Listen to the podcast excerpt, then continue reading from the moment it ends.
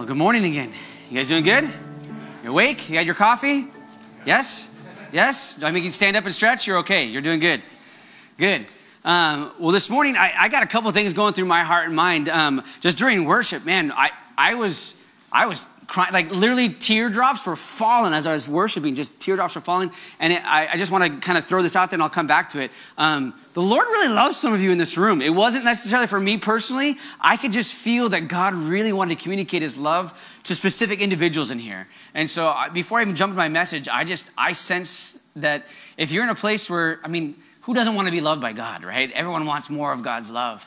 But I just feel like there's some of you in this room that you don't even know the depths of how much you just need a touch of God's love, and He's got it for you this morning. And man, I just, I was a mess. I was just a weepy mess, praying and just worshiping God. So I'm believing that some of you guys are going to get touched the way I got touched. It was good. Um, but this morning, um, I want to jump into things. As Jen said, we are a week away from Pentecost. And so um, I had all kinds of things I was planning to share and kind of lead up to that. And the Holy Spirit kind of put his finger on one thing. And I said, okay. And then it changed. As you know, my messages change all the time. And I, I want to be, Romans 8 is one of my favorite chapters. I know I have lots of favorites, but Romans 8 is one of them. And um, I love this verse. It says that as many as are led by the Spirit of God, these are children of God, are sons and daughters of God. And so that is my heart's desire is as a child of God, I just want to be led by the Spirit all the time. I want to be wise. I want to be prepared. I want to do everything. I want to uh, study God's word so I can rightly divide it. I want to do all those things. But more than anything, I just want to be a child and a child is just led by his father and is led by the Spirit. And so that's, I enjoy that better than um, getting across all the things I want to get across today. So I don't know if that's even making sense. That's just kind of my caveat. I had this like teaching all these things I wanted to get across, and Holy Spirit's like, okay, we can touch that, but we're going here. So I thought, oh man, all right. But it's going to be good because I love following the Holy Spirit. Um, so with that, Pentecost, uh, as you heard, well, other thing before I jump into everything. Um, we are we jen kind of said that we've been doing isaiah 62 fast and so there is millions of christians that are praying for israel and jerusalem specifically. Isaiah 62 is about jerusalem. I encourage you if you haven't we've been kind of saying it over the last couple of weeks read that chapter. Read it try to read it every day until next sunday. Um, there's going to be 100 million people 100 million christians praying for jerusalem on the day of pentecost and uh, you can Google it. There's all kinds of websites I could give you, um, but it's a big deal. Uh, as you heard, Catholics and Christians, Protestants are coming together, and there's going to be a big collection in uh, Jerusalem at the city walls, and they're going to be praying and to be televised. Anyways, I just encourage you get in on it. Uh, just join in on saying it doesn't have to be that you can eat no food all day. I, I'm joining a fast, but if you want to fast in some ways, make it a part of your life to be praying for Jerusalem specifically for these next weeks. So, want to throw that out there. Um, I love, okay, really one last thing about that. I love that, um, that in where we're Pentecost, right? It says that Jesus, 10 days before Pentecost, uh, 2,000 years ago, Jesus was in Jerusalem on the Mount of Olives looking down on Jerusalem with his disciples, and that's when he ascended, right? And he said, and he gave these famous words in Acts chapter uh, 1, verse 8, but you shall receive power when the Holy Spirit comes upon me, upon you, and you shall be witnesses to me in Jerusalem, Judea, Samaria, and to the ends of the earth. You guys heard this verse before, right? And so that's what's been happening for 2,000 years. The church has been spreading outside of Jerusalem until it hit the ends of the earth. I believe we're in a day where it hit the ends of the earth. And before Pentecost, I'm believing that the ends of the earth are coming back to Jerusalem this very year, 20, um, 23, right? If you think about it, um, we're ramping up to almost exactly 2,000 years ago before Jesus died on the cross, before he ascended. All those things. So 10 years away from 2033, right? When Jesus would be t- 2,000 years. And so, anyways, my brain is going through all these prophecies, all the Old Testament, New Testament, and I just, I'm getting excited about Jesus' return. And I want to be prayerful. I want to be mindful. I want to be aware. I want to be discerning what God is doing. So, I, that's not my message this morning, but I just want to make sure you're hearing my heart. Be praying for Israel. Get in on this. Uh, we are the ends of the earth coming back to Jerusalem, praying for it. So, good stuff. So, with that, I'll use that as, a, as the launch pad into Pentecost, right? We just quoted Acts chapter 1. Acts chapter 2, you can turn there if you want uh, on your Bibles, Acts chapter 2. Um, open up your app, however you want to do that. We're not going to read a whole lot of it, but before we read anything, I want to let you know what the subject is, what we're talking about this morning. Yes, we're talking about Pentecost, we're talking about the Holy Spirit, but specifically, I want to talk about speaking in tongues. And when I say that, I already know there's different thoughts, there's different doctrines, there's different experiences, there's different experiences I've had in teaching this in this very room. Um, can I be honest with you? I'm going to say it right here from like down here. speaking in tongues is weird. It's weird. I've been doing it for, I don't know, 30 some odd years. I still think it's weird. So I just wanted to, I, I'm speaking with you. I'm not speaking at you this morning. Like, it's weird. So if you've never spoken tongues before, I don't think you're weird for thinking it's weird. I'm right alongside, I'm with you. It's weird. But let me remind you if you are a Christian, you already believe weird things. You believe a virgin got pregnant.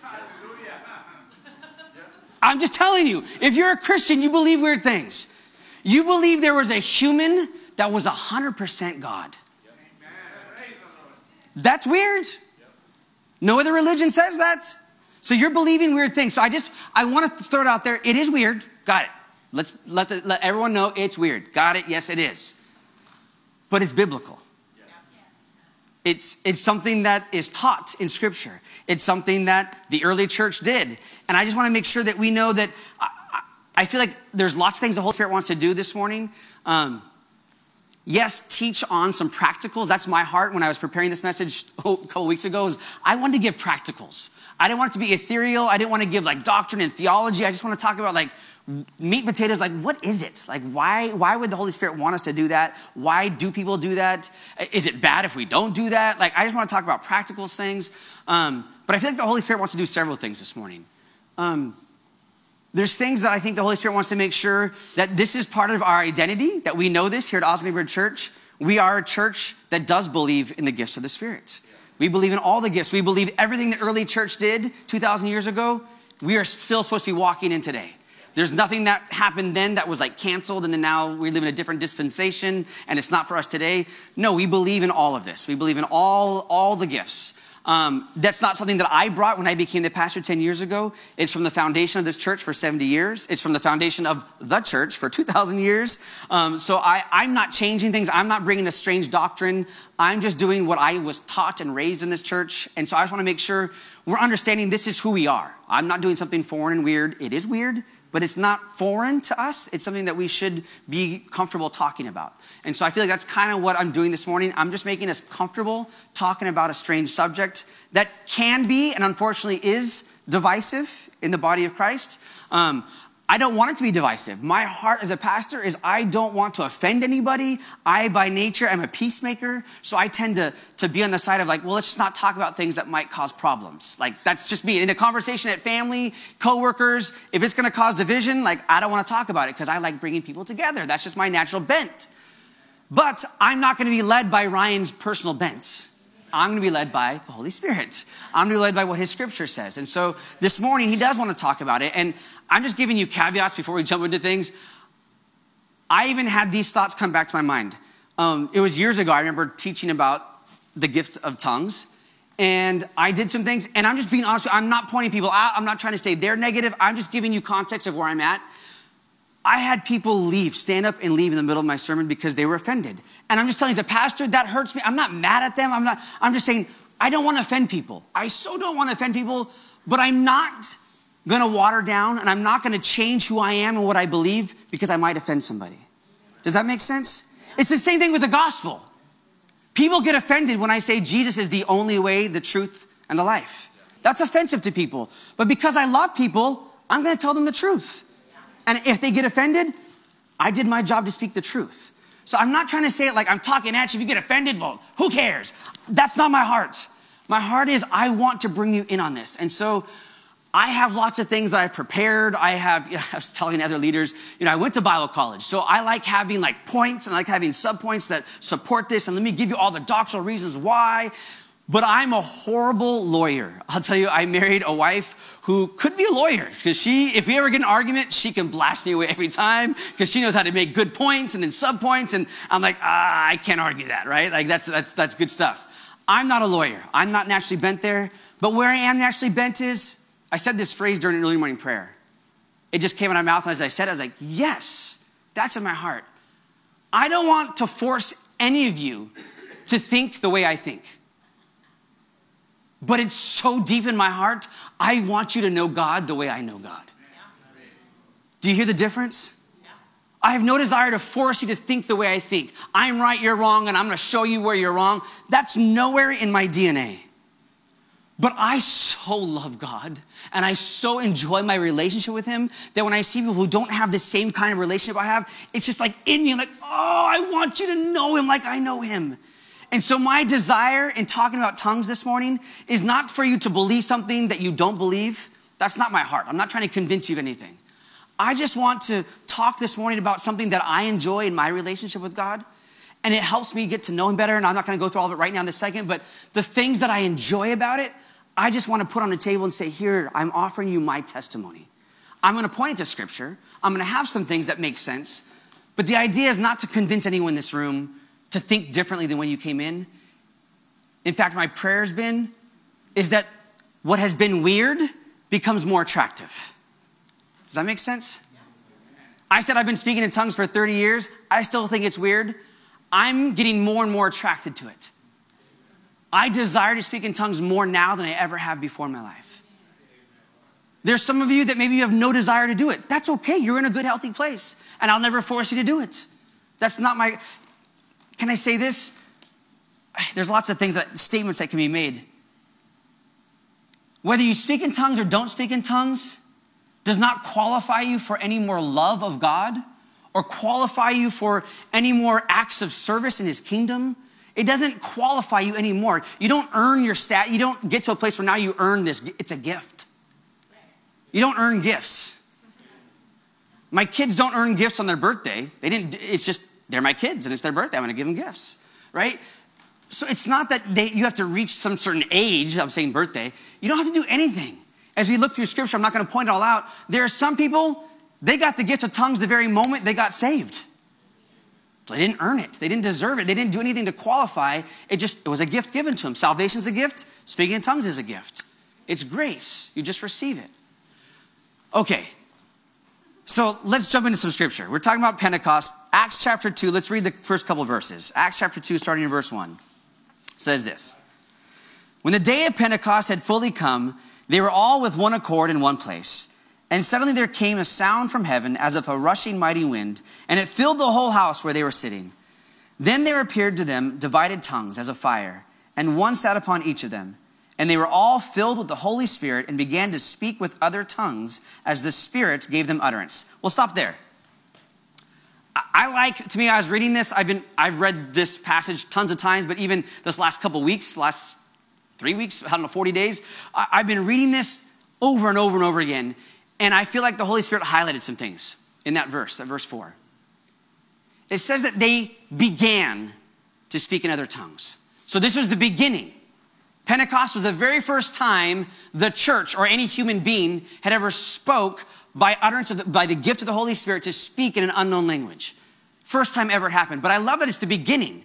It doesn't say they did it for one time. It was just for the day of Pentecost, and that was that grace for that moment. And it was to bring 3,000 people to Christ, which is what happened. I'll explain some of that. It wasn't for a one time event, it was the beginning of more to come. And I believe there's people in this room that you have received the gift of tongues, and it was the beginning, but there's more to come. And I want to explain that it says here if you keep reading Acts chapter 2, I'm not going to read all of it. I don't have time to read all the scriptures I want to get to today. But it says, if you keep reading that chapter, it says that there was devout Jews from all over the world. I think nine different countries. They were all in Jerusalem for Pentecost. Every good Jew has to go to Jerusalem three times a year, right? Pentecost being one of those three times. And so they're all traveled from around the world. They're all there. And it says that they all understood what they were saying in their own native tongue. So when they were speaking in this unknown language to them, they were speaking in a human language that other humans could understand. Is that true? Have you, have you anyone ever read Acts chapter 2? Am I saying the truth? Yes, okay. So they began speaking this unknown language as the Holy Spirit gave them utterance, but it was an earthly tongue. I don't have time to go through all this. 1 Corinthians 13 being one portion where it says, If I speak of the tongues of men and of angels, but have not love, and we're going to get to the whole chapter in a second. But I want to give you the idea that it was the beginning. They got this gift from the Holy Spirit to speak in an unknown language to them, but it was in an earthly language. But you can also have a heavenly language where you're speaking what angels speak. No other human on the planet knows what you're saying. So I want to understand when we're saying this, there's I, I don't have time to like teach all of this, but I want to hit some things, and hopefully the Holy Spirit is hitting where we need to hit. Um, so they're beginning to speak in languages that actually make sense to other humans. Then they begin to speak in languages that they've never heard before, that no one knows, that can't be interpreted. Then they have languages you'll hear in Acts, uh, Corinthians, 1 Corinthians chapter 12, 13, 14. We're going to get there in a second. It says the Holy Spirit gives nine gifts in chapter 12. It's not an exhaustive list. It means he can give more, but he's just kind of giving a list of some things the Holy Spirit gives. One of them being the gift of tongues. And there's also this gift of interpreting tongues. So there is the ability to speak in an unknown language to you, but other humans know what it means. And they understood, it says in Acts chapter 2, they were speaking about the wonderful things of God. And they understood they were praising God in their own language. And they were attracted to it. And they said, What is going on here, right? Then there's a heavenly language that's given publicly that needs to be interpreted because there's a gift of interpretation. So that needs to happen as well. Then it says there's this, Paul says it, it says that you can edify yourself. You speak to God, not as to men. He's talking about tongues. So you're in your own prayer closet, you're speaking, it doesn't need to be interpreted. So I'm kind of giving a high overview and I'm not giving you all the verses, I'm not giving this in depth teaching. I'm just giving you some understanding that it's still mysterious, but there's things you can still know about it. Does that make sense? Yeah. God is a mysterious God, and yet I know a lot about him. Does that make sense? There's things that we speak mysteries, it says. When we speak in tongues, we speak mysteries. At, at the same time, okay, I'll just stop talking ethereal. I'll step here again for a second. Ryan's personal experience. There are times when I am praying in tongues that I can discern what I am praying. I'm praising God, I'm glorifying God, I'm interceding for somebody, and I'll get to you a, second of kind of different things that, that, that practicals of what speaking tongues can be. But I hardly, I don't know if I've ever had the direct interpretation where I knew exactly every syllable and every sound that came out of my mouth, I had the exact word for it, and I can interpret every single sound to an English word. Does that make sense? So it's mysterious and yet knowable. That's who God is. So even, I'm just bringing that to the idea of speaking in tongues. It will always remain mysterious, even if you've been speaking in tongues for 30, 90 years it, there's still an element that's mysterious, and yet there's an element that can be known. And so I want to talk about this idea that it can be known. Um, oh man, I didn't do my homework and it's not in my notes. But you have to know if you've read scripture, talks about it somewhere in the Bible. Pastors should know these things, but I don't know the exact address. But it says that there's things in scripture, there's things about God that are only spiritually discerned. Yes. You can read all the books written by men and you'll never understand it because it's supernatural. It's things that only the Holy Spirit can reveal to you. And I forget, I should have Googled this as well. I don't know if it was C.S. Lewis. I don't know if it's a story about an old man. I'm getting my stories mixed up. But there's a story that I remember reading somewhere about these really brilliant philosophers trying to prove that there's no God, the existence of God. They're talking about it, debating. And I'm getting the story. I don't know if I'm mixing it up, two different stories or what, but maybe some of you heard this story before. But there's this old man up in the rafters listening to this debate and, and they ask, Well, does anybody believe in God? And this guy raises his hand and he walks down. They bring him and say, Hey, well, come tell us why you believe in God. They're ready to mock him and make fun of him. This old man comes down and he brought an apple with him. And he comes and he sits down on the stage with these brilliant thinkers and he just takes a bite of his apple. Everyone's staring at him. You know, thousands of people in this big stadium looking at this guy, waiting, takes another bite. He goes, he proceeds to eat the entire apple, not saying a word, puts the core down, and then he asks these brilliant philosophers, So, how did the apple taste? They're like, We don't know. We didn't eat it. You ate it. And he said, Exactly. You don't know my God. If you knew my God like I knew my God, you would understand what it tastes like. You don't understand the juice and the flavor and all the things that are enjoyable, how it satisfies. It brought nutrients into my body, but you've never tasted it. So I can't describe it to you. There's things about that where I feel like there's people who are against speaking in tongues. And my goal is not to argue with you. I'm that old man that I can't debate with you. You're way smarter than me. People have written tons of books. I, am not, I'm not that guy. I'm not gonna be able to write books about it. But I can be that old man that I just enjoy it so much. I enjoy making speaking in tongues a part of my life that it brings me so much pleasure. I gain so much out of it that I can share with you my testimony. Does that make sense? That's kind of where I'm at this morning. I feel like I'm doing some teaching, but I pray more than teaching. I'm just sharing with you, sharing with you my experience. So maybe I should look at some of my notes. I said it's weird. It is weird. It will always be weird. Um, but can I say this? It becomes more normal too.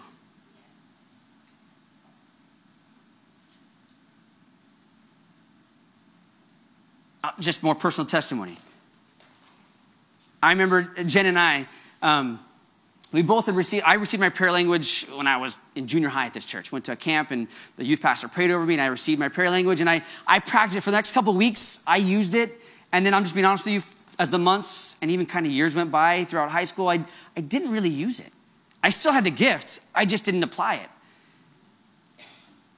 And then I think Jen got her prayer language when she was in high school as well. And so that kind of motivated, okay, yeah, I should like try to teach her how to do it. Maybe I should use it myself. Like, okay, let's do this more often.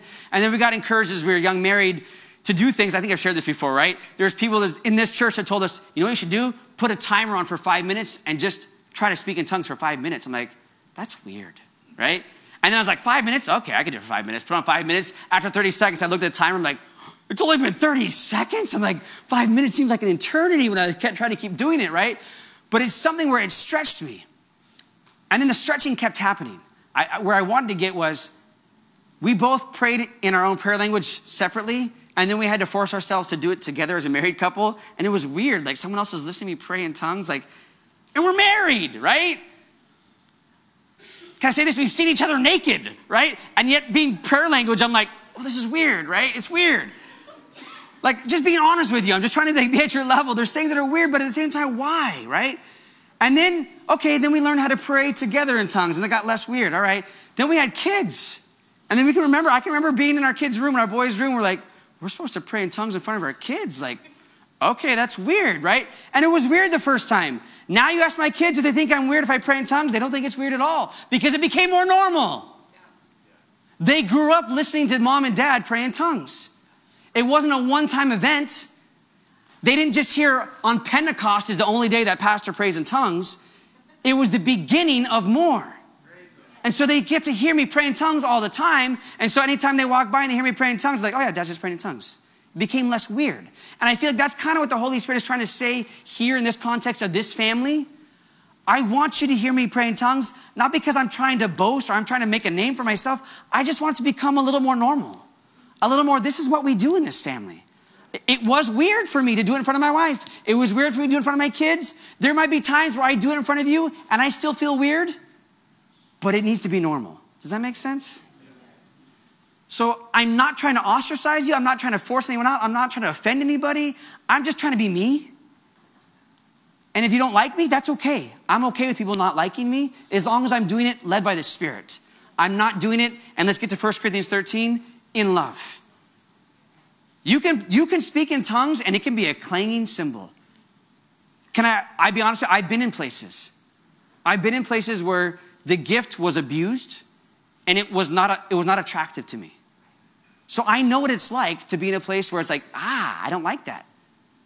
I, have been in places where it, it's not just like weird, but my spirit discerned it's not healthy. So does that make sense? There's a difference between weird and not healthy.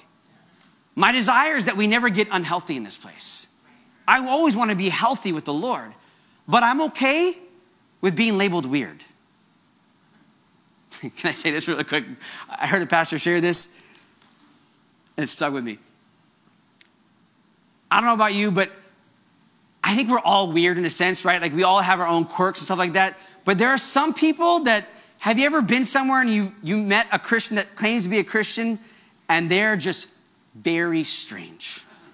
Like, they don't just believe that Jesus, you know, was born to a virgin. Like, they're just weird. Like, why do you have to be so, like, I believe what you believe, but like, you're just really weird about it. Like, why do you have to be so, like, you know what I'm talking about? You met one of those Christians that are just really weird. Like, it's awkward. Like, even I've been in the workplace where I worked with another Christian and we're talking to people that aren't, and we're like witnessing, and all of a sudden they go weird. And I'm like, oh, wait, like, no, like, ah, I don't want to, no, that's not how all Christians are. Like, that's, that's not me. Like, I'm a Christian, but that's not me. Like, anyone know what I'm talking about?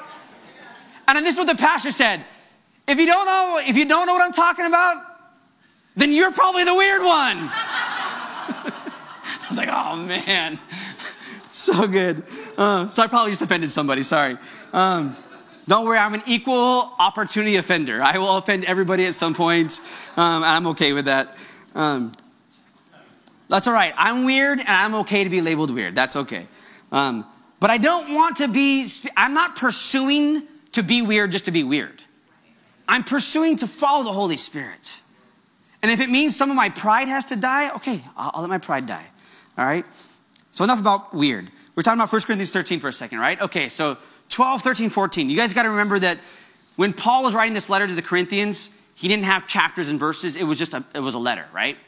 And so in chapter 12, in this part of his letter, he's talking about the body of Christ. And he's saying how we all have different functions, we different have abilities, and some of us get different gifts. Some of us can have um, all the gifts, but we operate them in different times. Uh, it says that we should earnestly desire the best gifts. And I've heard tons of teaching on this. Which one is the best gift? And I've heard some people say, because of the nine gifts listed, speaking in tongues is the very last one, that it's the least of all the gifts. Like we should pursue all the ones, and that one's like, eh, we don't really need it because it's listed last. And then I heard Jack Hayford, who I love Jack Hayford, he said, you know what? He goes, if you use that same thinking, he goes, go into chapter 13. He says, and now abide, only three things abide faith, hope, and love.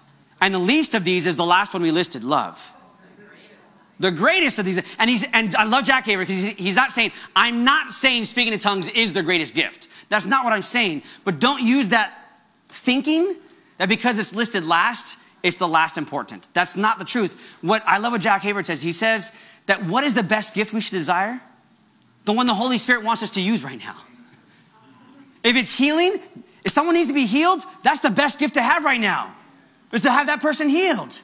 If someone needs a prophetic word, that's the best gift I'm pursuing. I want to be, give them a prophetic word, right? Whatever the best gift is the one that the Holy Spirit wants to use right in that moment. So it can be in moments that it is speaking in tongues. It doesn't mean it is the best gift. It's just in the mix of where it can be one of those ones that we are to eagerly desire. I feel like I'm jumping around, but hopefully I'm making sense here. I'm going to go off this eagerly desire. I'm not even going to do it there's a Greek word and all that stuff for this idea to desire, earnestly desire the best gifts. It's in Greek, but if you were to translate it, it has all these different words. It means covet. Does anyone know the Old Testament, your Ten Commandments? Thou shalt not covet. There's, I think, only two places in all of Scripture where it says we are to covet.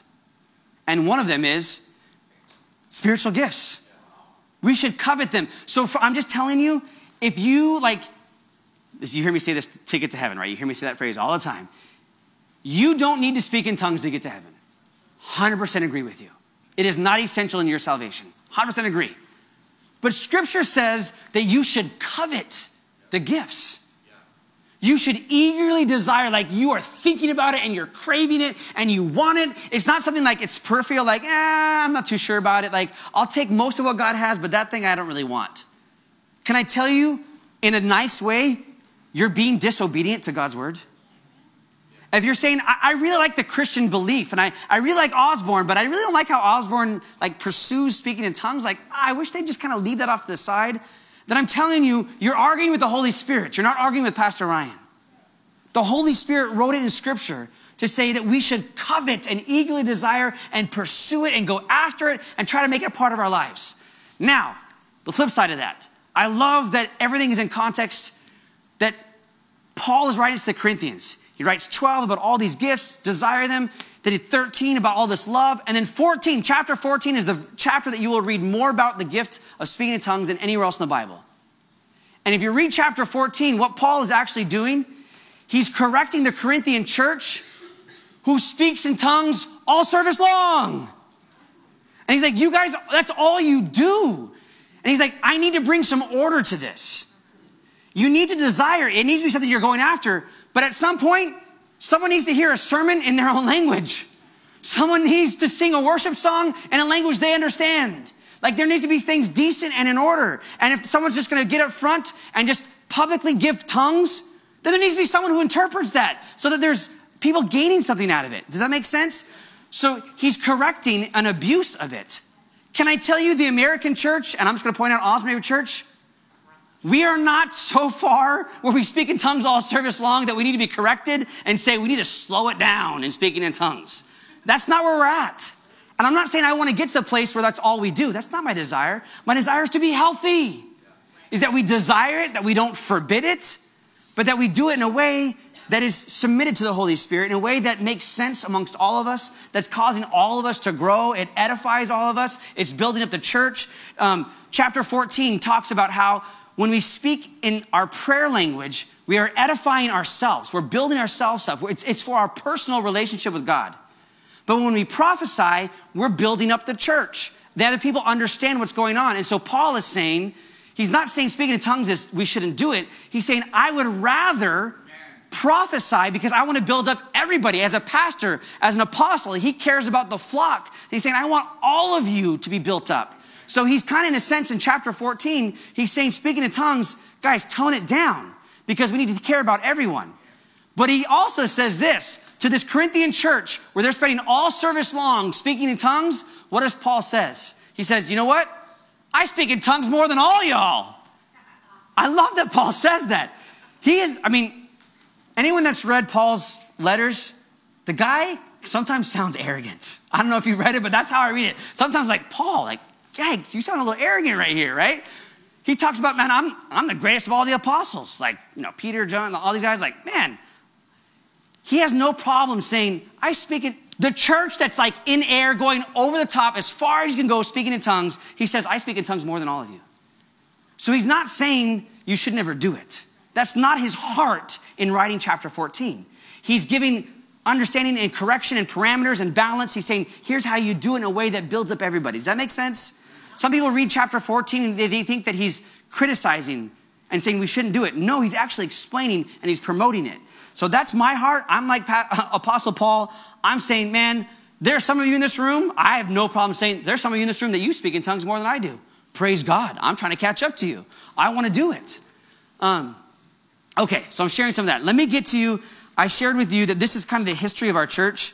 And I think, I don't know if it was last year or two years ago, um, I shared with you that Pastor Jack Stiles started this uh, church 70 years ago, started with that prayer chapel, built that, built these rafters.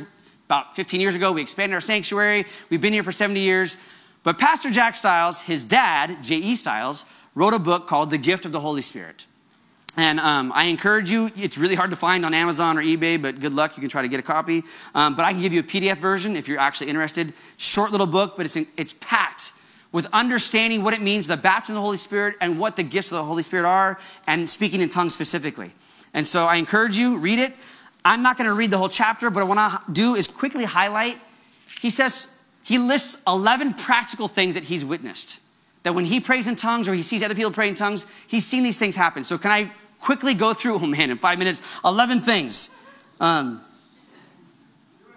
so, first one, you edify yourself. First, 1 Corinthians 14, 4. You're building yourself up in your holy faith.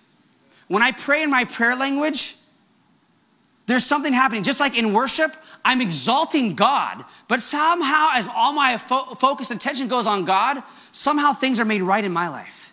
Somehow God is loving on me. So even though I'm obeying God to put on a timer and like, okay, I'm gonna stretch myself to obey, to learn how to speak in this new language, and I'm trying to do it and it's work, somehow it's building me up. It's edifying me. It's, it's bringing strength. Um, I'll quickly, because I gotta go quick. Second thing he says, when you're speaking in tongues in this prayer language, it's divine secrets. The Holy Spirit is speaking divine secrets into your spirit, and the secret things of your spirit are being communicated to God. As deep cries out to deep, right? So my spirit cries out to God. So God's spirit cries out to my spirit.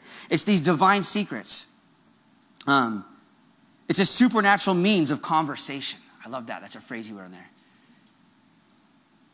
I don't know what language God speaks in heaven. He might speak English. He probably speaks all the languages of the world. What are we going to speak when we get to heaven? I don't know. But it is a heavenly language. When I pray in tongues, it's a heavenly language. And I love that I don't have to understand, I don't, my mind doesn't have to understand it all, but my spirit is receiving something. So it's this, it's these secrets, it's these intimate things that are going on. Okay, sorry, I got 11. Let's see if I can still get through 11. I don't know if I'll get to all of them. I'm gonna take a quick sidestep.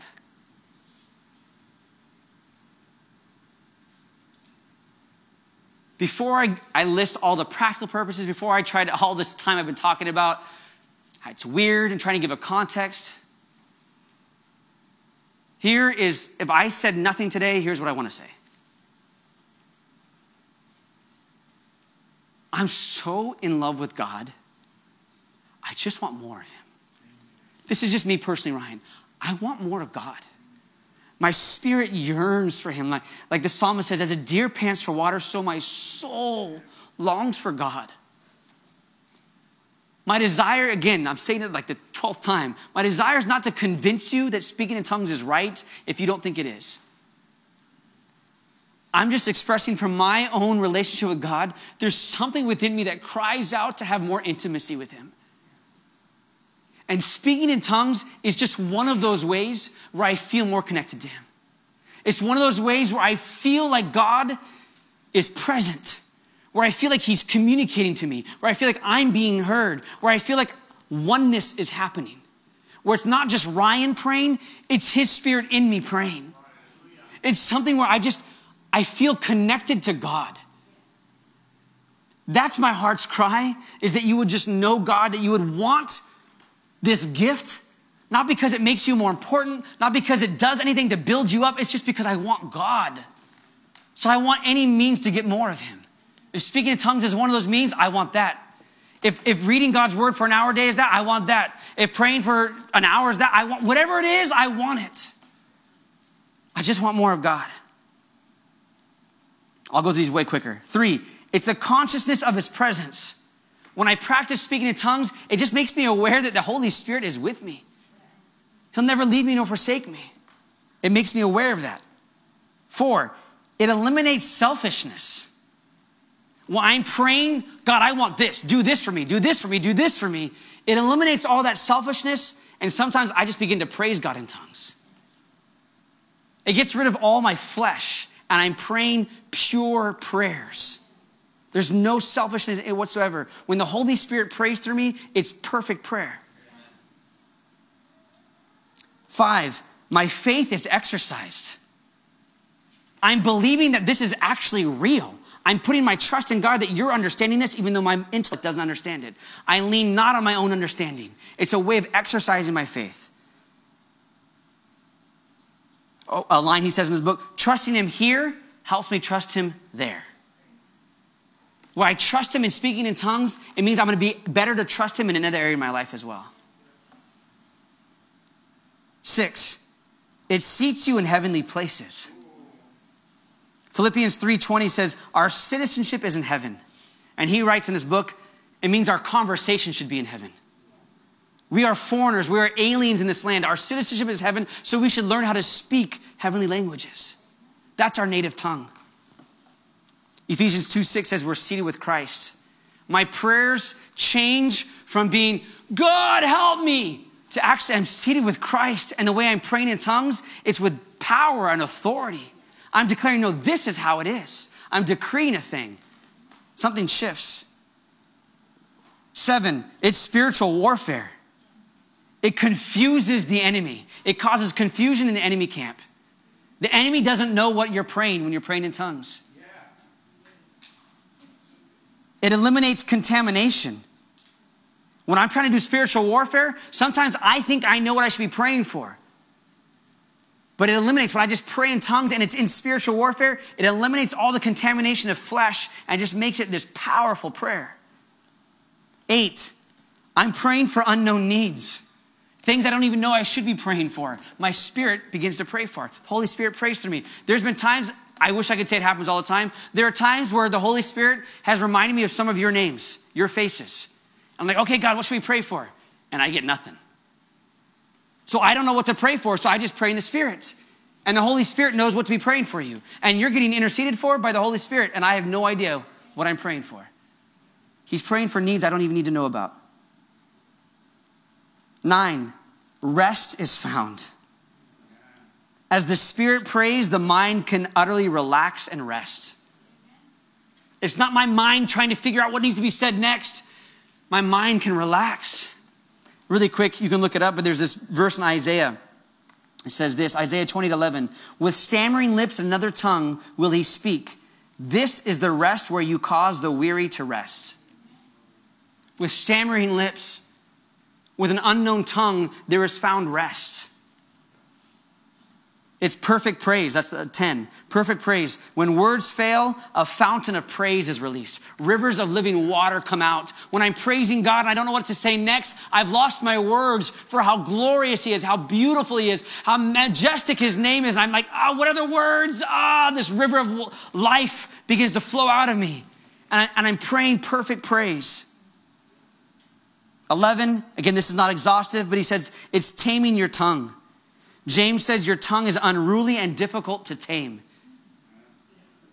If I begin to learn how to exercise my mouth and use my tongue to pray heavenly prayer languages, my mouth is going to less, be less ready to curse or complain or say things that shouldn't say. I'm taming my tongue. Hmm. I got to wrap this up because I had a whole lot more to say.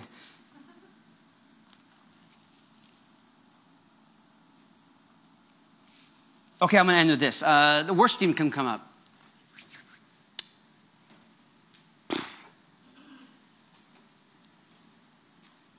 One of the times, I think this is probably only my third time in 10 years to actually teach on a Sunday morning about speaking in tongues. So it's not like something I do all the time. But one of the times I, I was prompted by the Holy Spirit at the end, like just like this, the end of the service, I was prompted by the Holy Spirit to give an example of what my personal prayer language sounds like. And I know I offended some people because, in their understanding, anytime a public tongue is given, their understanding is that it needs to be interpreted. I, I did not go through all the scriptures to show how there's different types, right? There's, there is, I always said, earthly languages that can be understood when I pray in tongues. I, can I just say this? There are times when I'm praying in tongues, all of a sudden, it shifts languages. Like, I'm like, I'm speaking a whole other language right now. Like it sounds like Chinese right now, and I don't even know what Chinese sounds like, but it sounds Chinese, right? Like I'm praying to me in somewhat of an earthly language. But what I get back to is I felt proud by the Holy Spirit years ago to end the service to show what my personal prayer language was, and there was not going to be interpretation. And that's where I offended people. My flesh doesn't want to offend anybody again, but in my spirit, I'm going to do it again, but differently. Not because I want to offend, because I can I do it maybe down here again. This isn't talking at you or to you. This is just being one of you that I'm just learning how to be a child of God, learning to be led by His Spirit. And I submit that I can get it wrong. I'm not perfect. In following the Holy Spirit, it's often risk. And I don't know what it looks like. But can I connect it to what I was experiencing during worship? I told you I had tears. Literally, they were dropping like crazy. I couldn't even catch them. They just were pouring down my face. And can I tell you, I, I know I could discern it wasn't just me having a love relationship with God at that moment. It was someone else in the room. My heart was feeling that there needed to be intercession.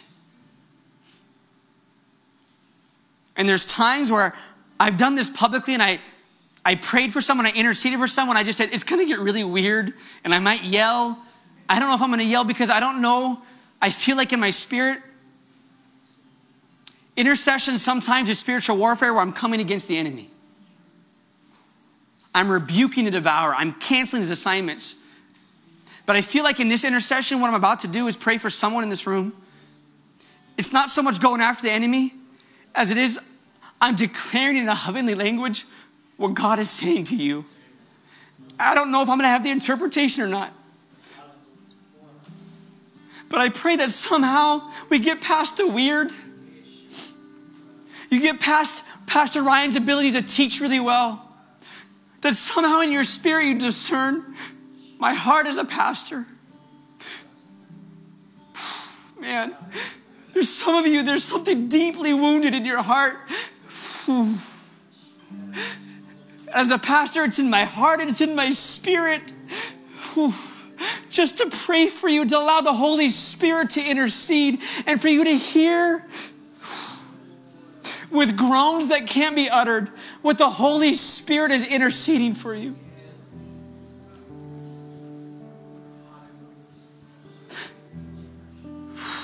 So I declare not only to you, God, but most of all to those listening to me, I'm willing to look like a fool.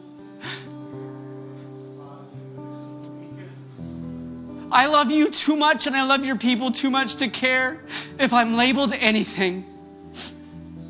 So, Holy Spirit, would you come upon me and would you anoint me to pray in tongues that's beyond my ability? That it becomes perfect praise, that it becomes a powerful prayer, that it becomes holy, that it becomes set apart, that it becomes divine and supernatural.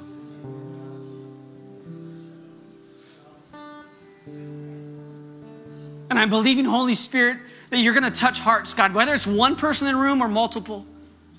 May they hear your heart right now in Jesus' mighty name.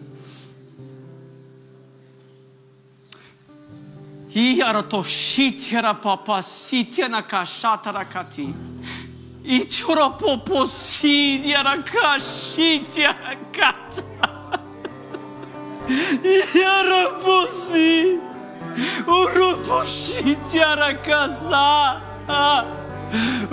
Uro tu popo fata.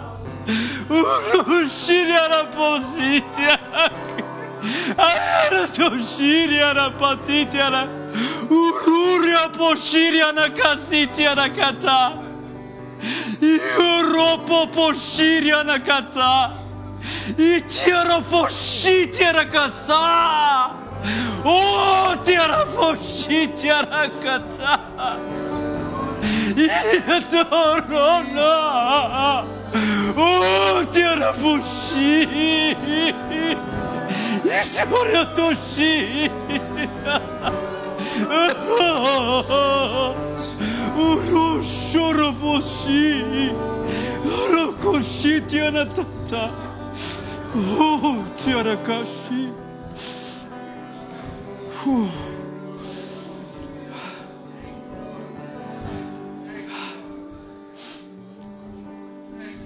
If that just meant anything to you, that you felt the Holy Spirit is, is speaking to you in any way, I, I don't care if it's just one of, one of you, would you, would you just come forward and allow me to pray with you? And it doesn't have to be public anymore. For my sake, maybe. And we're to sing a worship song, but I don't know if you need the refreshing, you need that connection to God, you need something you're willing to take a risk. You think your pastor's a little weird, but you're willing to take a risk with him. Would you just come up here? Would you just come up with front and allow the Holy Spirit to pray over you? I'm gonna turn off my mic in a second. And in fact, the rest of you, would you stand and would you just worship with the with the worship team? And someone else got to close the service because I'm praying.